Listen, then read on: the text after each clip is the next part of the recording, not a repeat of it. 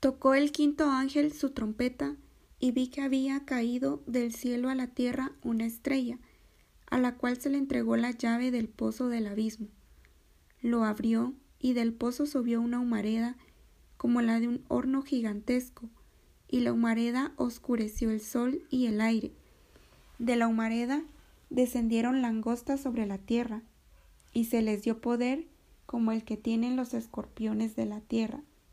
Se les ordenó que no dañaran la hierba de la tierra, ni ninguna planta, ni ningún árbol, sino solo a las personas que no llevaran en la frente el sello de Dios. No se les dio permiso para matarlas, sino solo para torturarlas durante cinco meses. Su tormento es como el producido por la picadura de un escorpión. En aquellos días la gente buscará la muerte, pero no la encontrará. Desearán morir, pero la muerte huirá de ellos. El aspecto de las langostas era como de caballos equipados para la guerra. Llevaban en la cabeza algo que parecía una corona de oro, y su cara se asemejaba a un rostro humano. Su crin parecía cabello de mujer y sus dientes eran como de león.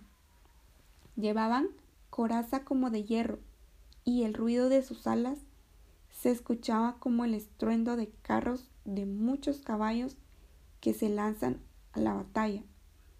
Tenían cola y aguijón como de escorpión y en la cola tenían poder para torturar a la gente durante cinco meses.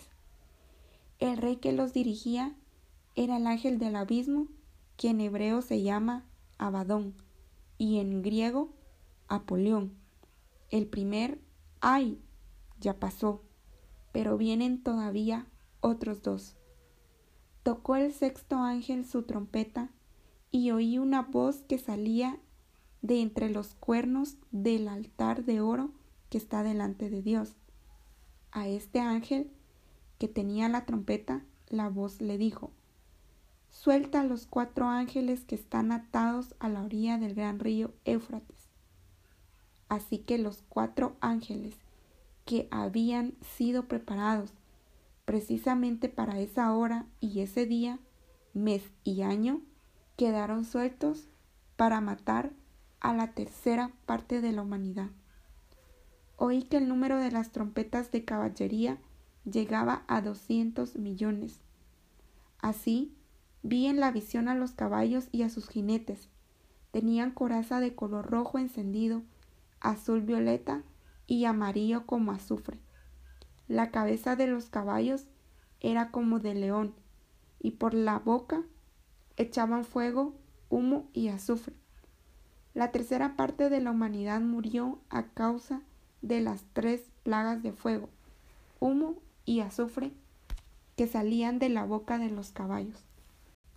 Es que el poder de los caballos radica en su boca y en su cola, pues sus colas, semejantes a serpientes, tenían cabeza con las que hacían daño. El resto de la humanidad, los que no murieron a causa de estas plagas, tampoco se arrepintieron de sus malas acciones, ni dejaron de adorar a los demonios y a los ídolos de oro, plata, bronce, piedra y madera, los cuales no pueden ver ni oír ni caminar. Tampoco se arrepintieron de sus asesinatos ni de sus artes mágicas, inmoralidad sexual y robos.